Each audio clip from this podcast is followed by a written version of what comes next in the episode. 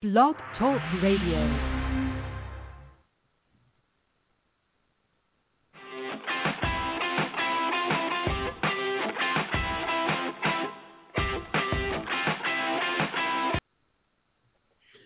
Good evening. Um, it is Tuesday, July 7th. Uh, tomorrow is my birthday. Feel free to lavish me with uh, birthday gifts if anybody has any extra cash laying around. No, I'm kidding.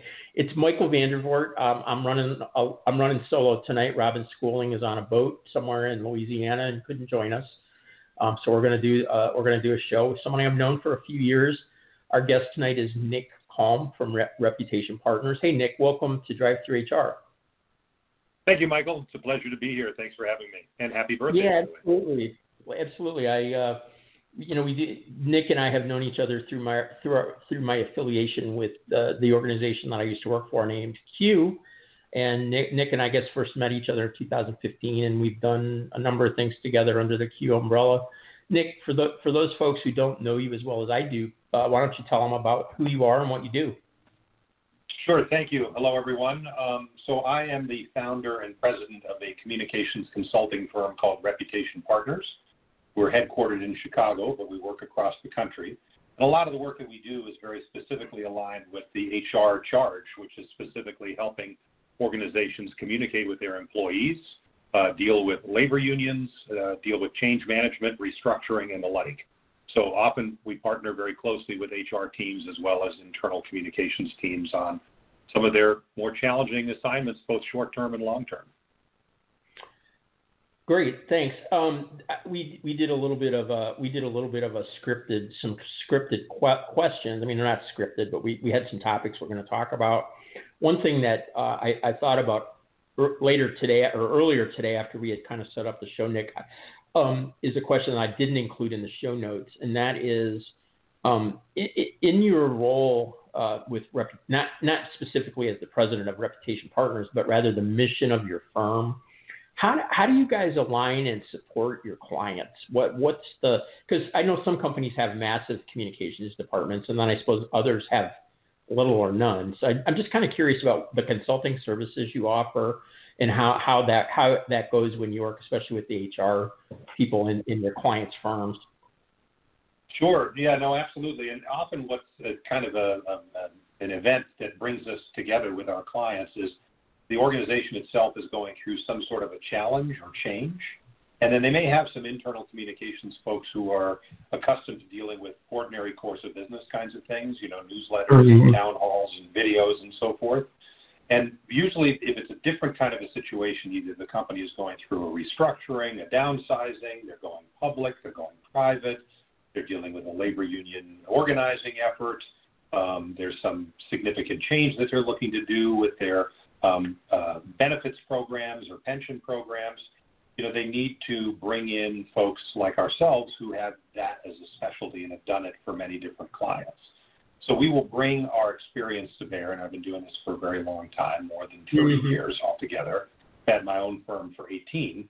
Um, and so we bring that experience, my team and I, and we work very much in concert with the in house HR folks and in house communications people in terms of developing the strategies, developing the messages, preparing the spokespeople, um, training supervisors in communicating around some of these issues.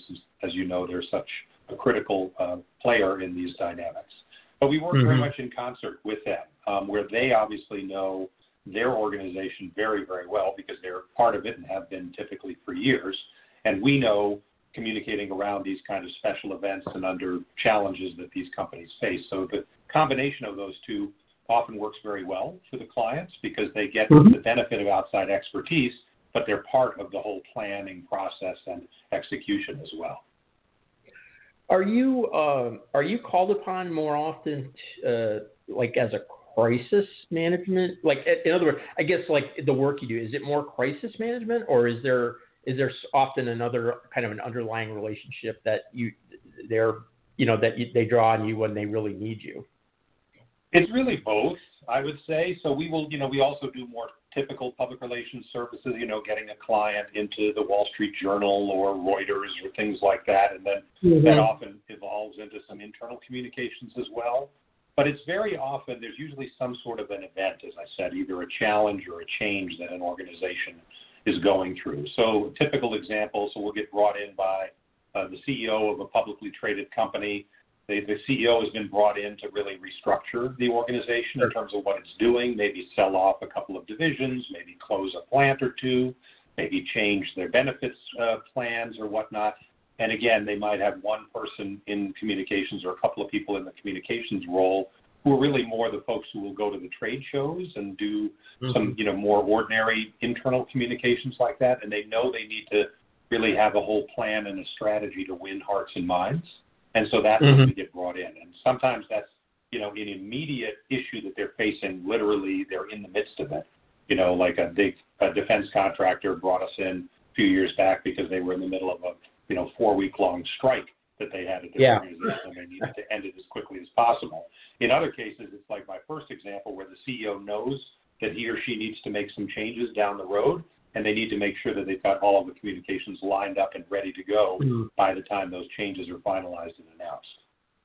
Yeah, so so very very interesting. Um, I when we when we first talked about doing the show together, um, I kind of teed up the idea of the show. I guess it, we've been doing these we do a, a, variety of episodes on drive through, but we do some daytime, which is kind of our standard show. And then we've been doing since mid March or end of March, we've been doing these nighttime events, uh, you know, every week or two. And at first, I was calling them the quarantini ep- episodes, and I didn't I didn't hang one on this one, but but technically this would be quarantini episode number nine. And I will tell you that when I did the first quarantini episode, it was largely to check in with friends of the show and you know colleagues and stuff never imagined sure. that we would still be kind of. I mean, we're not as locked down as we were, but I never imagined that it would be like it is today. You know, and so when when I spoke with you about the show. I, I said that I, I, I kind of view this what's happening now. I, I don't know if this is the right way to describe it. It just feels right in my head. It's kind of like the sometimes in the in the stock market they talk about a triple witching hour. You know, when stock uh, mm. job job numbers are coming out. and all, You know, that's all these things kind of hit at one time, and it's a big day for the stock market. I really think that's kind of what we're facing just in our lives in general between COVID, the you know the the economic uh, impact that COVID has caused caused to the to the economy around the world, which is you know we still haven't even seen probably the most impactful forces there. They're probably waiting, you know, hidden behind the curtain somewhere and then more recently the the the George Floyd uh, Black Lives Matter uh, sort of racial tension that has come into the into the U.S. and really in, in some cases all over the world. So it's it's a very uncertain and very unsettled time in my mind, and I think that you know that's probably you know I don't know if this is your busiest year ever or whatever, but that's the kind of stuff that a lot of companies just aren't prepared to deal for deal with. So I, I, thought we'd talk about how you know how you help and what you've recommended to some of your clients and stuff around those topics. So that's that's sort of what the show's about. And if you're listening in, you know, live or on a download, uh, we're going to start with a question about culture, I guess. So Nick, a lot of you know, in fact, I talked to you about this. I didn't even I didn't even think about this when I put it down. When we first talked about the show, you mentioned that your entire uh, company, which I forget is the size, but it's in the teens or more you guys are basically all virtual now and have been for quite a while, right? Exactly. Yeah. No, I have not. I have not been in my office in downtown Chicago since about March seventh, actually. Um, we and, can go back. We're we're allowed to go back, uh, but we have not gone back. We've actually, you know, this is actually one of the the few blessings, if you will, of this whole thing. Is think about this now. I mean, you were talking about it in terms of a triple witching hour or perfect storm, as I like to call it sometimes. Mm-hmm. But think about how how much more equipped we are as a uh, as a, an economy to deal with something like this now, right? We can have video conferences on our computers. We can have we can basically access the cloud from anywhere.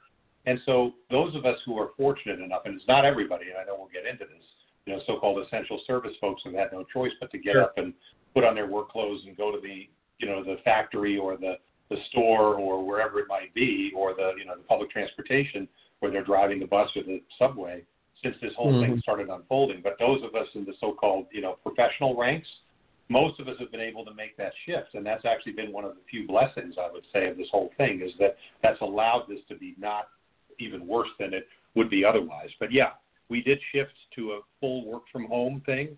Um, I have conversations with my team, um, individual members of my team, you know, all day, every day, but I bring them all together on a weekly basis just to check in. Mhm. And frankly, that's one of the things that we're doing and one of the things we talk about with our clients.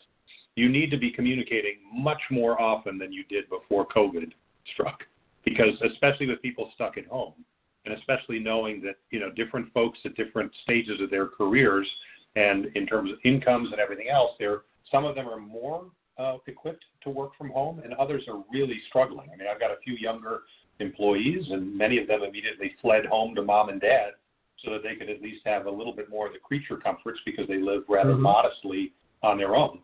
So they've had to really adjust in a lot of ways. And I think, you know, when you were setting up this question, Michael, I was thinking, you know, anybody who will sit there and say, this is the playbook, this is absolutely what you need to do, A, B, C, D, don't listen to them because it's so fluid, the situation, even as you were saying in your mm-hmm. intro.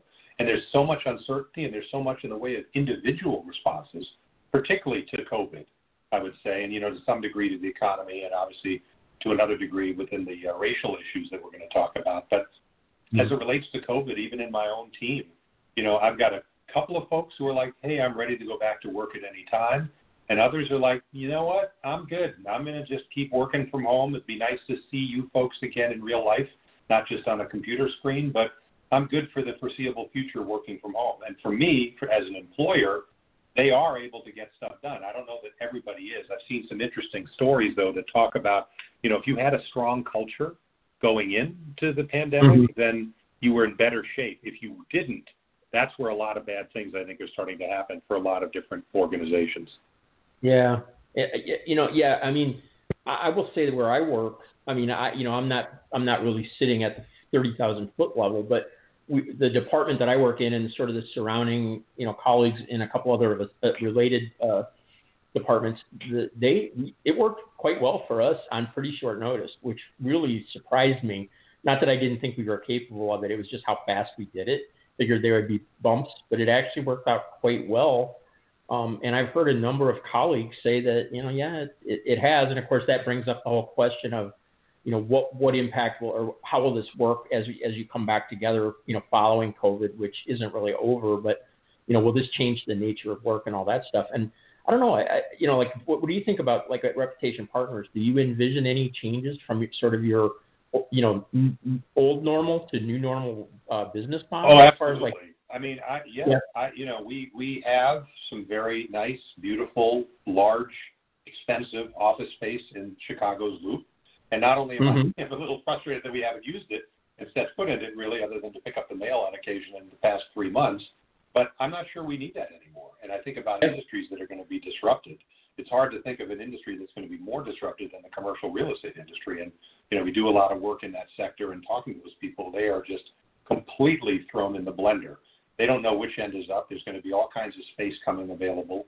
More people are shifting to this work from home than ever before. I mean, I was never, even in my own firm, I was never a big Mhm. work from home guy personally. I would do it typically about one day a month, and I would I'd only be most productive if I had like a lot of calls set up that day. And in fact, my Mhm. company's policy was that you could only work from home two days a month.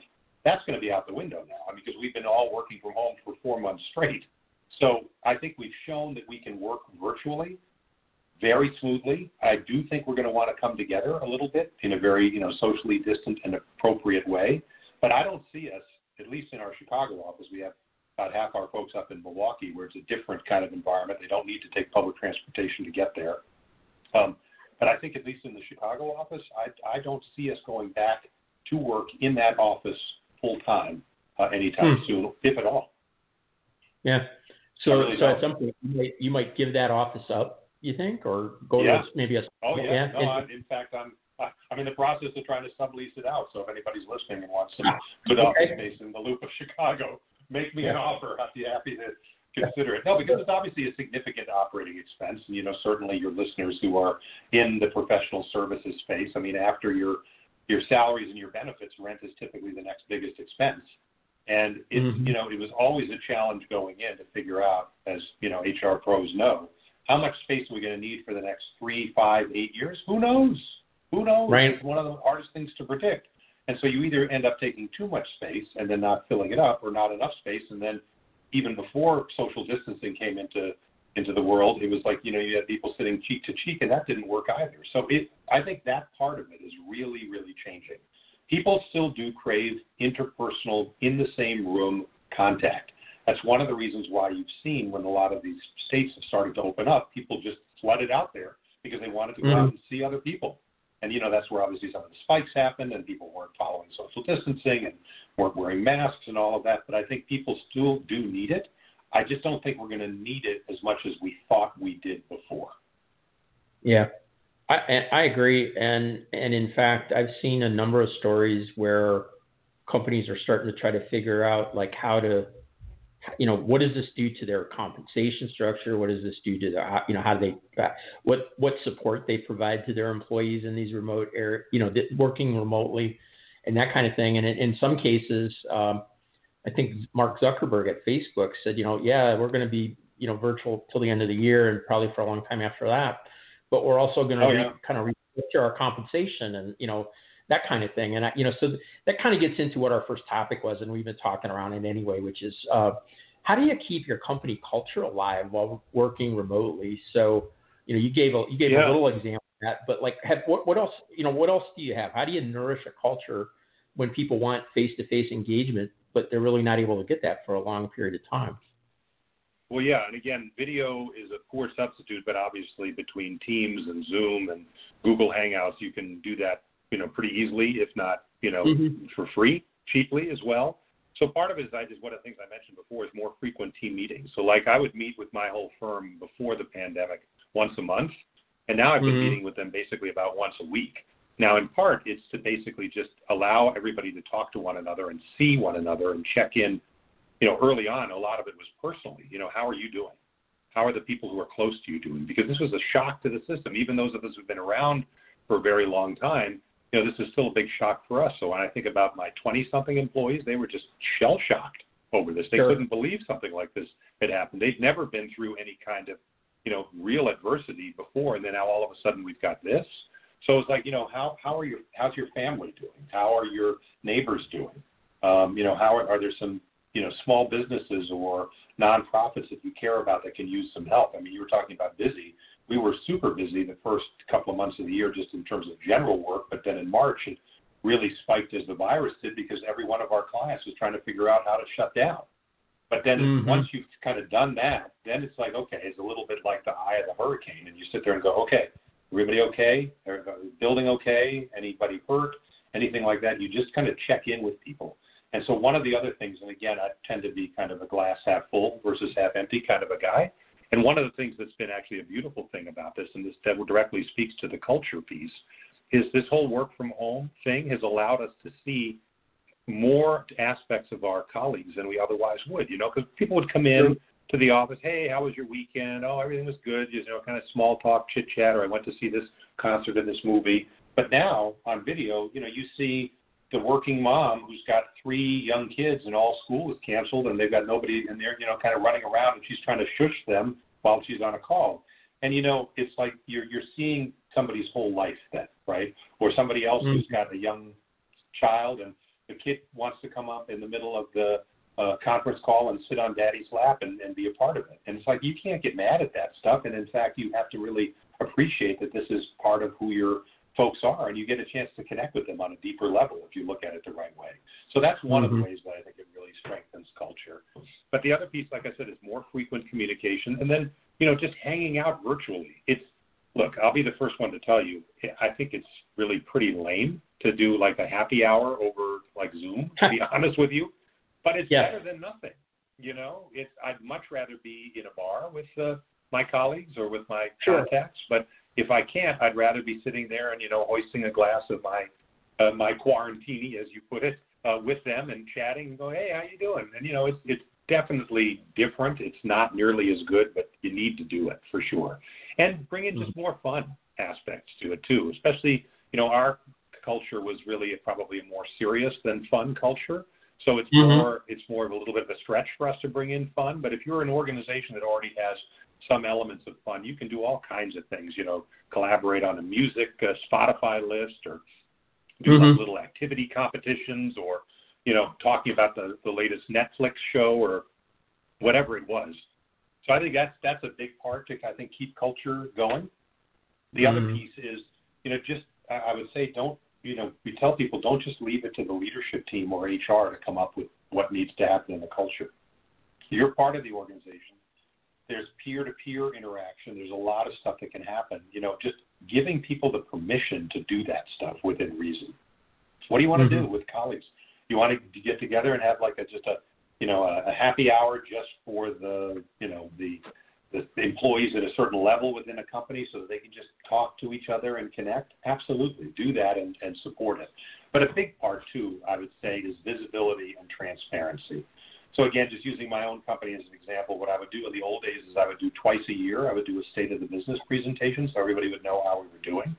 But because of all of the layoffs that have happened and all of the dislocation that's happened, in particular in my field, in the communications field, I mean, they're seeing our big competitors laying off 5%, 10% of the employees, you know, salary cuts, uh, reduced hours, all of that stuff. So what I'm doing is, you know, literally almost every week telling the, my team how we're doing as a firm. So they, and I'm not providing any false assurance. Everything's going to be great. I'm not saying any of that. I'm saying, look, for right now, we're doing okay. You know, March was a really strong month. April was softer. May picked up a little bit. June's looking good. You know, it's more like that, so they have a sense of, of where we are and, and how we're doing. Mm-hmm. You know, but the other piece of it is, I think, you know, that all of the, all I've been talking about so far is sort of in the, the office environment. But if you think about in the plants, and you talk about, you know, more manufacturing and distribution and other places like that, I mean, that's a whole different ballgame. We talked about it earlier, right? These are the so-called essential services employees who had no choice but to keep working. It's fascinating to me as I look at that, particularly because this is where I do a lot of this work, is you know you had folks who were being expected to go to work no matter what. You know they were scared to death. People we knew so much less. Not that we know a lot now about the virus, but we knew even less about it in March and April.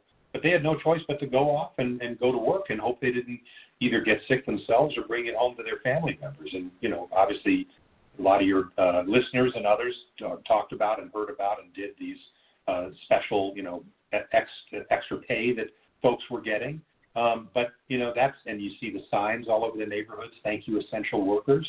But I also, you know, it feels like some of that is starting to wear off a little bit. And I think one of the mm-hmm. issues that companies are going to face more and more is, okay, you made me go to work during this. Yeah, I got a nice little temporary bump in my pay, but boy, you know, it really shows you how a how important I am, and b how under or unappreciated I was. And maybe I was a little bit less underappreciated the last couple of months, but as you start to phase out these like supplemental pay, you know, I've kind of awakened to the fact that I'm pretty important not only to this company, but to the economy, and I want more. And again, when the when you had 20% unemployment, an employer could sit there and go, eh, okay, well, if this if Joe doesn't want to do this job, I can always you know find Phil who can come in or Sam or whoever. But you know, as the as the unemployment rate continues to drop, as it has, you know, we're going to be somewhat back into that same you know war for talent thing. And I think the folks who are going to be working in these companies, who are working in these companies, are you know very appropriately going to want and expect a heck of a lot more in terms of compensation, in terms of benefits, in terms of flexibility. Um, and you know, you obviously have, as, as we've talked about in the past, labor unions that are only going to be too happy to try to exploit that. So I think it's this whole period that we're in now is a big wake up call, I think, for HR folks to really think differently about those populations and what can be done from a compensation standpoint, from a communication standpoint, to really show these folks that they are as valued as they were told they were two months ago. Hmm. Yes, there's there's no doubt that that all the all those forces are in play in a ton of different ways, and we're just really kind of seeing the pot start to get stirred, if you will. Um, it's you know there's a lot more to a lot more that will come out over time, I suspect. Uh, I wanted to touch on a couple things real quick. One was uh, anecdotally, I I have heard that you know like the sort of like the happy hours. I mean, we did a bit of that with with this show, and then uh, we also did uh, at work. We did a little bit of um, that kind of stuff, but it didn't really stick. And then with Cue, which, as you know, Cue is an organization that Nick and I have been affiliated with for a while. Cue is an organization that helps employers build positive employee relations in the workplace, and they had to cancel what would have been a wonderful conference in New Orleans in May, and they they did as many many organizations and uh, conferences are doing now, and they went completely uh, con- completely virtual, and it turned out to be a pretty uh, my opinion, turned out to be a pretty robust uh, series of presentations given the, the challenges. But one of the things we did, Nick, that that uh, you know Phil Wilson of Labor uh, Labor Relations Institute sure. Has always taken clients out uh, a, a, bunch of clients out to dinner, uh, usually on Monday night or Tuesday night, depending on what the schedule of the conference was. So LRI had they had a virtual happy hour on the what would have been the Monday night when we were in New Orleans, May 4th, and mm-hmm. everybody was in cook a steak and you know send a picture and you know drink a glass of wine, just like what we would have done at you know Morton's or something. And that was really fun. Sure. I mean, it lasted about 45 minutes, but it was great. You got to see about 35 or 40 people. You know, we talked a little HR and we talked a little bit pers- personal stuff, but I couldn't do that every week, right? It would get old. No, was too much. No. Too much, but it was fun. It and then and then of course Cue itself did uh, um, what would have been May fifth, the Tuesday, I guess, which was the end of the would have been the end of the real event. So they they did a happy hour like we would do, where we normally have like wine and cheese. Although this was just getting on Zoom and talking to people, but it was still it was still fun in the moment. And and I know for sure that Cue now is that for their fall conference, they're looking at a dual model. You know, trying to if they think they can run a live conference, they're going to try to do that. It, but they're also prepared to go, you know, vir- virtual for the folks that maybe aren't you know, able to travel because their company won't support it or because they're concerned about their personal safety and those things. So, you know, that that organization, um, you know, that that we were both involved with, or you know, in members of, um, evolved really quickly, and I'm impressed with what they were accomplishing. So that that was just more of not really a question, more of a comment. I think that that, and it's a, kind of a microcosm from what a lot of businesses have just done, as you mentioned. Um, what I did wonder is, have you seen any examples amongst your clients of like, what, I guess what you might term a best practice or a new idea, or anything that you might call out without, you know, not necessarily naming your client? Yeah, no, I think it's it's again, it's a little bit that element of fun that I was talking about before. If this was, you know, again, it's a little if your if your culture going in was not a very fun culture, and and again, there's nothing wrong with either having a fun culture or not a fun culture but if you had some elements of fun in your culture where you had, you know, either, you know, you had people who would do like, uh, you know, the corporate challenge races, or you might have mm-hmm. people who would go do volleyball teams, stuff like that. You know, finding fun things like that to do, fun activities. You'd see people doing some of that. Again, it's a little, if you're naturally a more fun culture, it's a more easy transition to stuff like that. But you can do, you know, you know, bring your, you know, show us your favorite pet, show your favorite household object, whatever it might be, on on video, and then talk about it. What is it? What does it mean to you? And again, it's all part of, I think, really connecting people both to one another and to the organization more. So I think it's when you see examples like that, and again, just doing, you know, hey, let's all watch, you know, so and so show on Netflix or whatever it is, mm-hmm. and then talk about it the next day as a way to just mm. connect the kind of thing that would happen naturally if you were all in an office environment, but to actually do it with a little bit of structure and and and, and purpose, so it doesn't you don't just sit there and see if it's going to happen organically because it is harder for it to happen organically when you are distant like this. But the point you were making before about Cue and the hybrid model. I mean, look, you've got a lot of universities that are planning on reopening back up in the fall as well you know, mm-hmm. there is your you can now again you can't force people because there's like I said there's all kinds of reactions all over the place to what COVID means and how frightening it is with all of the conflicting information. But you can say, look, for those of you who feel comfortable, we're going to be meeting at XYZ location. Bring your mask. We're going to be socially distant, but we are going to be able to see and be in one another's presence. Planning mm-hmm. for that now and doing that now is so important. You've got to do it. Is what I was talking about earlier. People crave that interaction. Would people rather not be doing it from more than six feet apart? Of course. Would people rather not be doing it with a mask on? Of course. But that's you know those are the cards we're dealt, and we don't just sit there and basically say, okay, we're just going to stay home behind our computer screens forever now. You want to create those opportunities where people can come together and where you continue to do and build on the things that you learned about people during the time everybody was locked down talk about the person you know who's whose kid jumped in his lap for the video conference, or the three kids running around during the uh, the, the team meeting or whatever it is, and say, hey, how are they Mhm. doing? What's going on? You really it allows you to connect them at a deeper level, but you have that fun element and you have that appropriate and safe connection that goes on between people as well. Yeah, it's interesting. The other thing I've heard a few, a few, you know, a few times is some people hate working at home. They're they're like, I did it Oh, for yeah. three days, and then I went started going back to the office because I was safe there. No one was there, and I didn't want to do Yeah. it in my home. You know, so Right. it's not. Oh, yeah. It's definitely not for everyone. I mean, like unlike you, where you said you were mostly in the office. I mean, over you know, I'd say since 1999 or 2000, I'd say over half the years that have passed between now and then, I've worked from home or from the road or remotely, and I loved every minute of it. Even going back to being in hotel rooms where I was calling into with a v, uh, a pin number into a, a, a dial-up modem connection to do my email. You Wow. know, at, at the courtyard. It, it's been a while. So I mean, some of us have done it for a long time, you know. And as it turns out, I don't, when I live alone like I do now, I don't necessarily love having my office in my house because I feel like I'm living at work or you know I never leave work. Right. So there, Right. you know, so it's it's Right. a double edged sword. But anyway, we have a couple other things we want to get to. So that, that that's that's probably Yeah. enough on the, on working remotely. Um, the next one that we had talked about some, Nick, is you know you know who knows when we're going to be out of this thing, but you know the the question I get, or you know, co- this thing being COVID, which everyone just talks about, talks about, talks about, and has opinions on, and everyone's cra- half the country's crazy one way or the other over masks. But anyway, don't want to really go there. I really want to talk about um, communication kind of as this thing ramped up, and then you know maybe where ha- what companies need to do afterwards.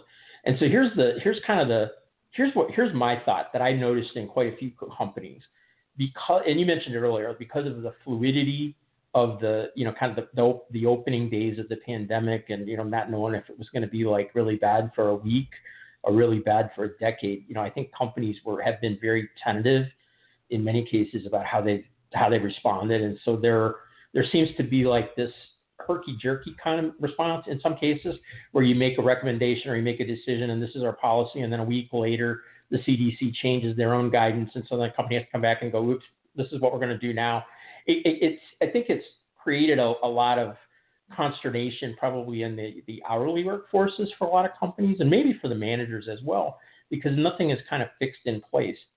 So first of all, I'd like if you have any thoughts there, I'd like you to comment on that, and then we'll talk about what do you, what do you do where, where we are now and going forward. Well, yeah. I mean, again, look, when you have the kind of debate and disagreement among experts, right, about, you know, are we still in a pandemic?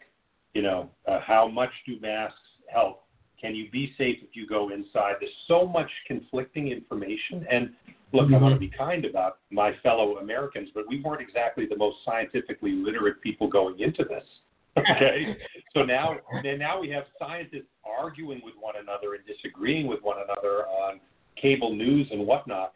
I mean, it, it's making it difficult for individual employees and people to know what to do in terms of their personal lives.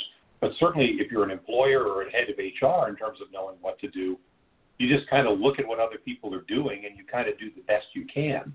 I think one of the biggest issues, though, right, is you know we've got all of these guidelines now in office environments about you know plexiglass and you know how you're Mhm. supposed to stand in an elevator and you know these dots that are put down in places six feet apart from people. You know, there's some kind of prevailing conventional wisdom there, and people are kind of doing that. But you know, even just you're seeing some of the extreme reactions people are having to the idea of Mhm. wearing masks and stuff too. I mean, the whole idea of it being personal freedom. And this is look, it's no different within a in a corporate setting.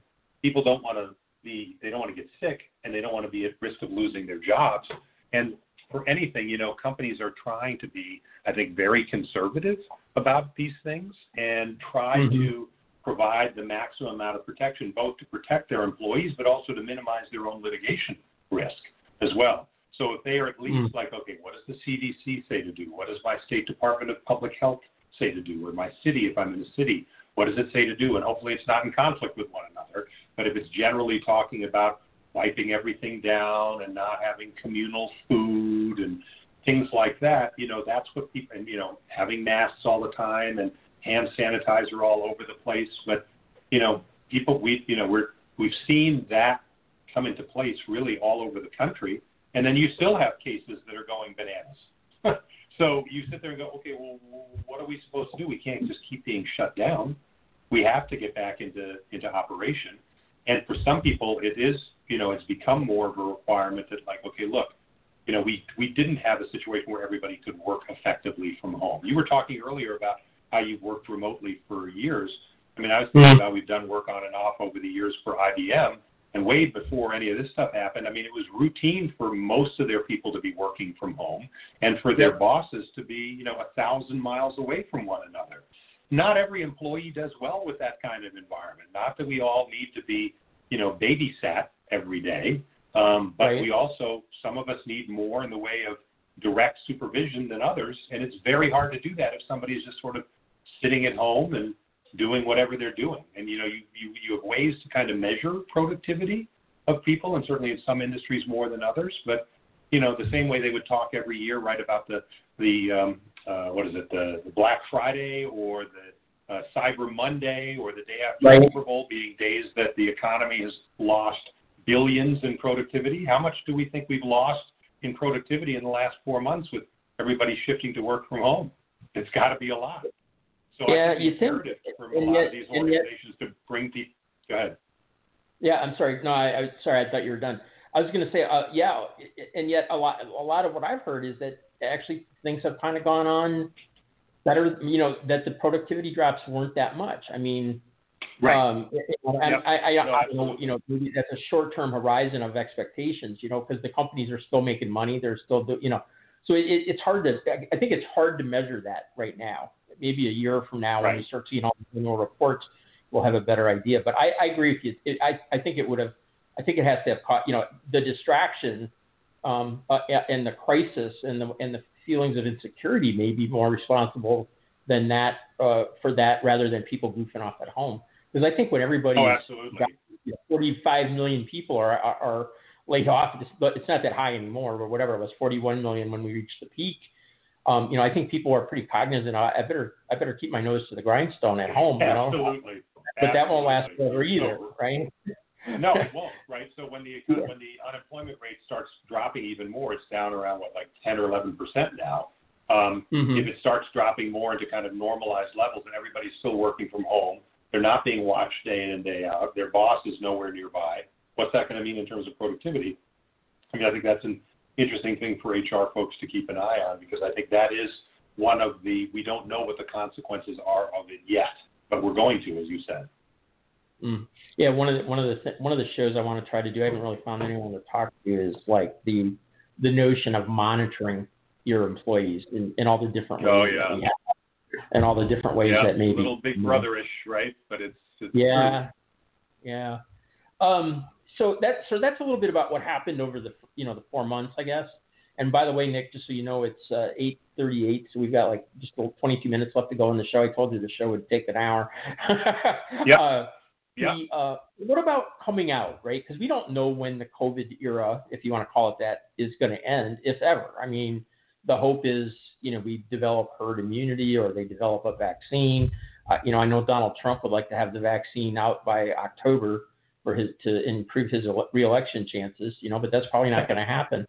So what do employers do in, you know, beyond, you know, just reacting? What, what do they begin to do at this point from a communications perspective, I guess is what I'm asking about. Well, I mean, I think they need to be looking at, you know, are we maybe in this, even if we're not in this exact situation that we're in right now permanently, what if there are additional waves of this? And even if they come up with a vaccine, not to be all Debbie Downer, but if they even if they come up with a vaccine for this particular virus, and they're already talking about other viruses that are swirling around in China. What if yeah. we're right back into a situation like this in another year or two?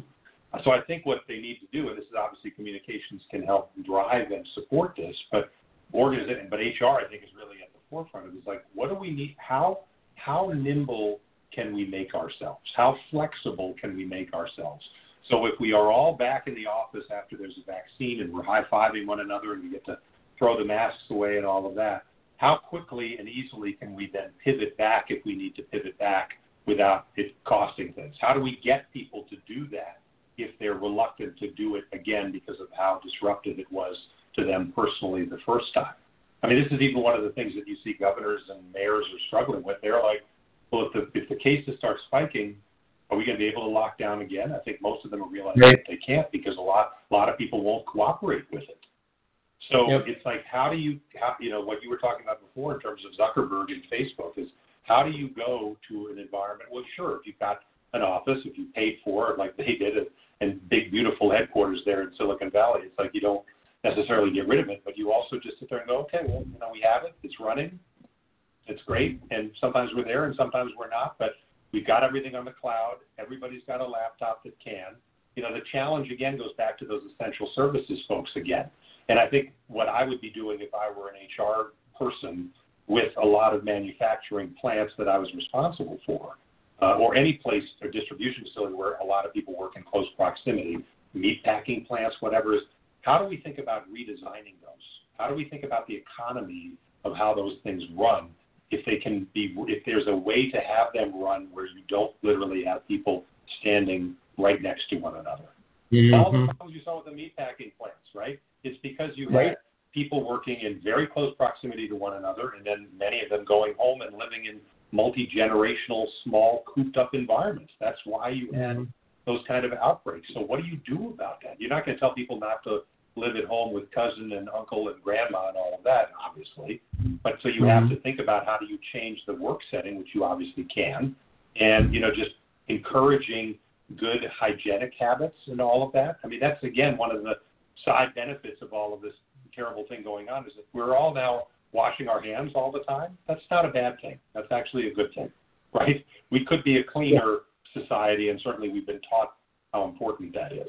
But I think that's part I, of it is, is is planning ahead, and again going outside of just thinking about quarter to quarter and what you need to do in terms of if you're a public company is satisfying Wall Street, but how do you how do you run your company for the next few years for the possibility, if not probability, that you may have to shut down or send everybody remote more than once in that few years? What do you do? How do you right. how do you without breaking the bank, how do you set yourself up from an operational standpoint, from a cultural standpoint, from a communication standpoint, so that you are ready for that if it happens?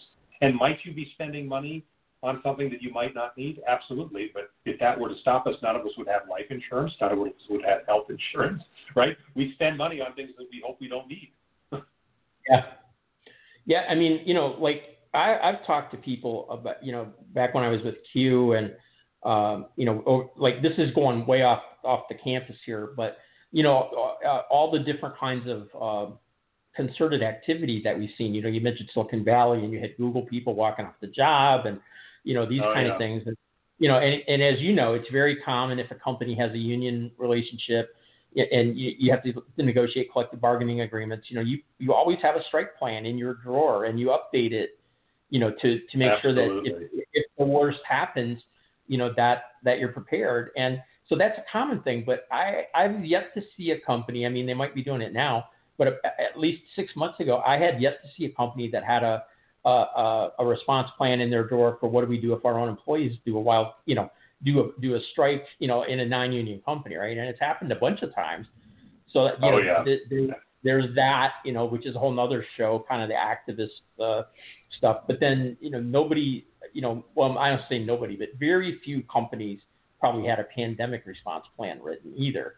I would guess, and so oh, a lot of this well, I just, I, by the seat yeah. of pants, you know.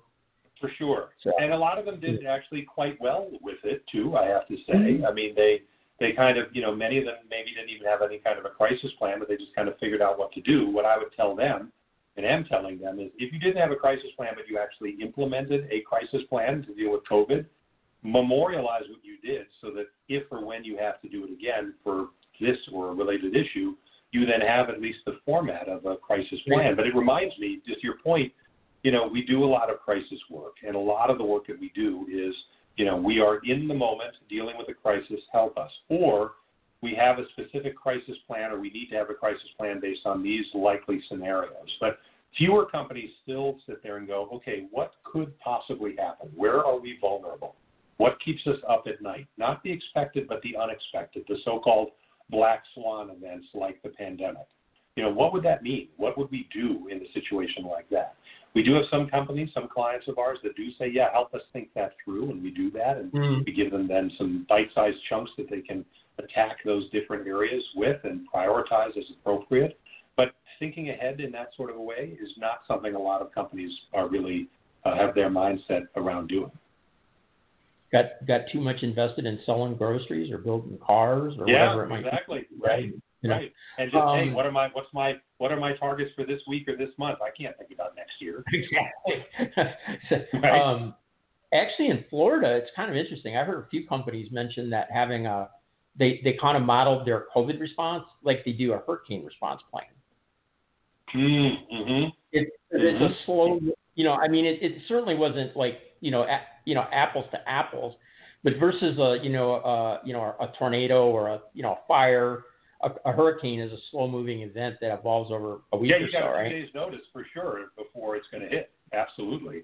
So they kind of stole some no of question. the stuff about how they handled employees, and they have already had the notification. So, I, you know, I, I suppose other companies may have similar examples based on regionality.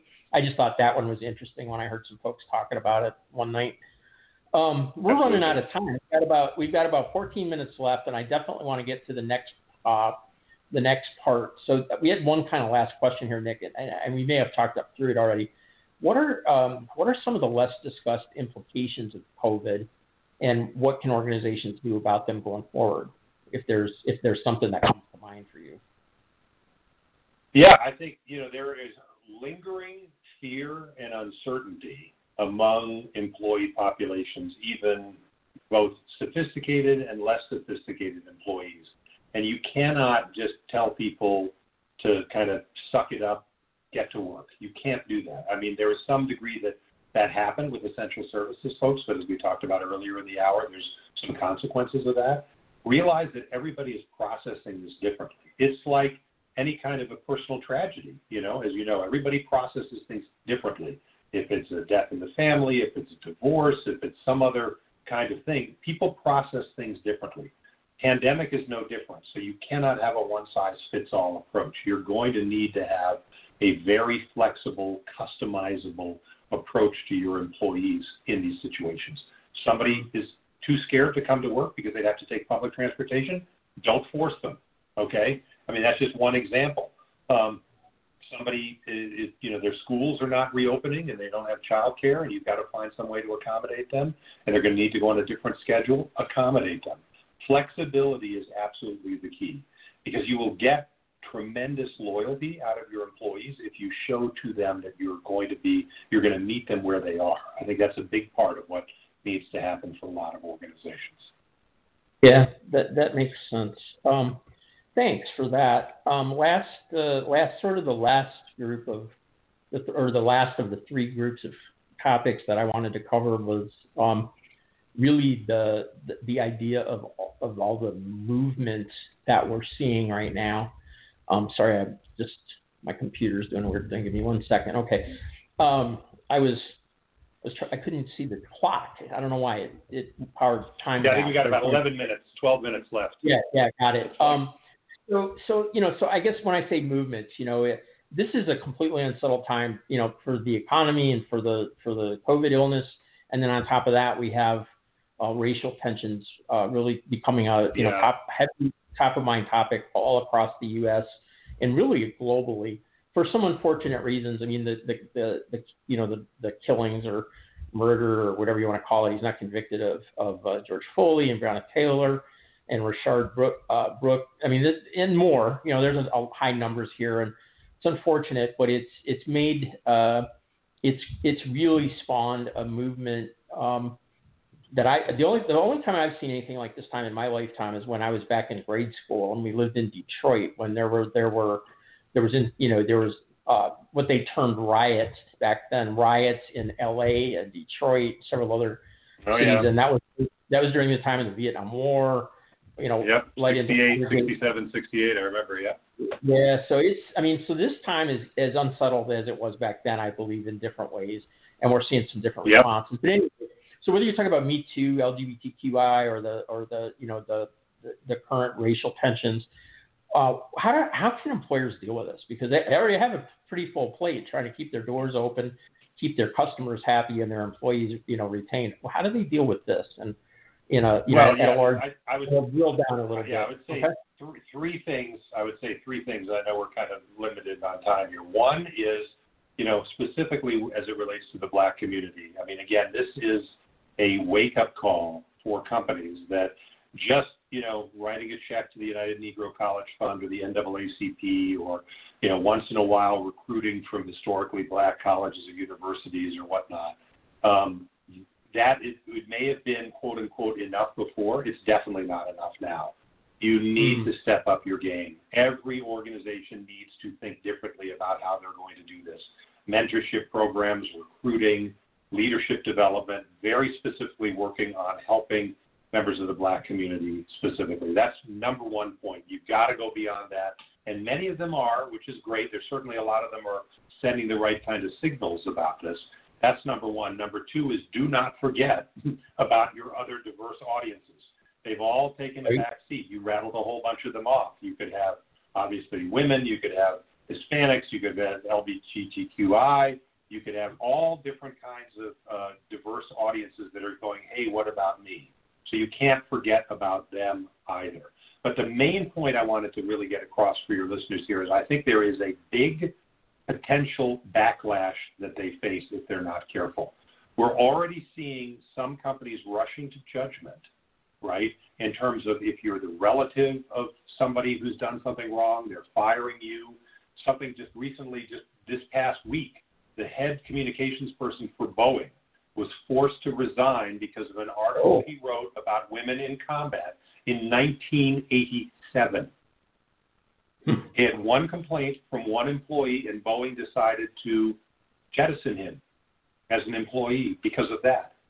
You're going to see, and again, I think you're listeners here need to be aware. I think there is going to be a wave of wrongful discharge litigation that is going to hit a lot of companies for these kind of examples because so many companies are rushing to judgment now.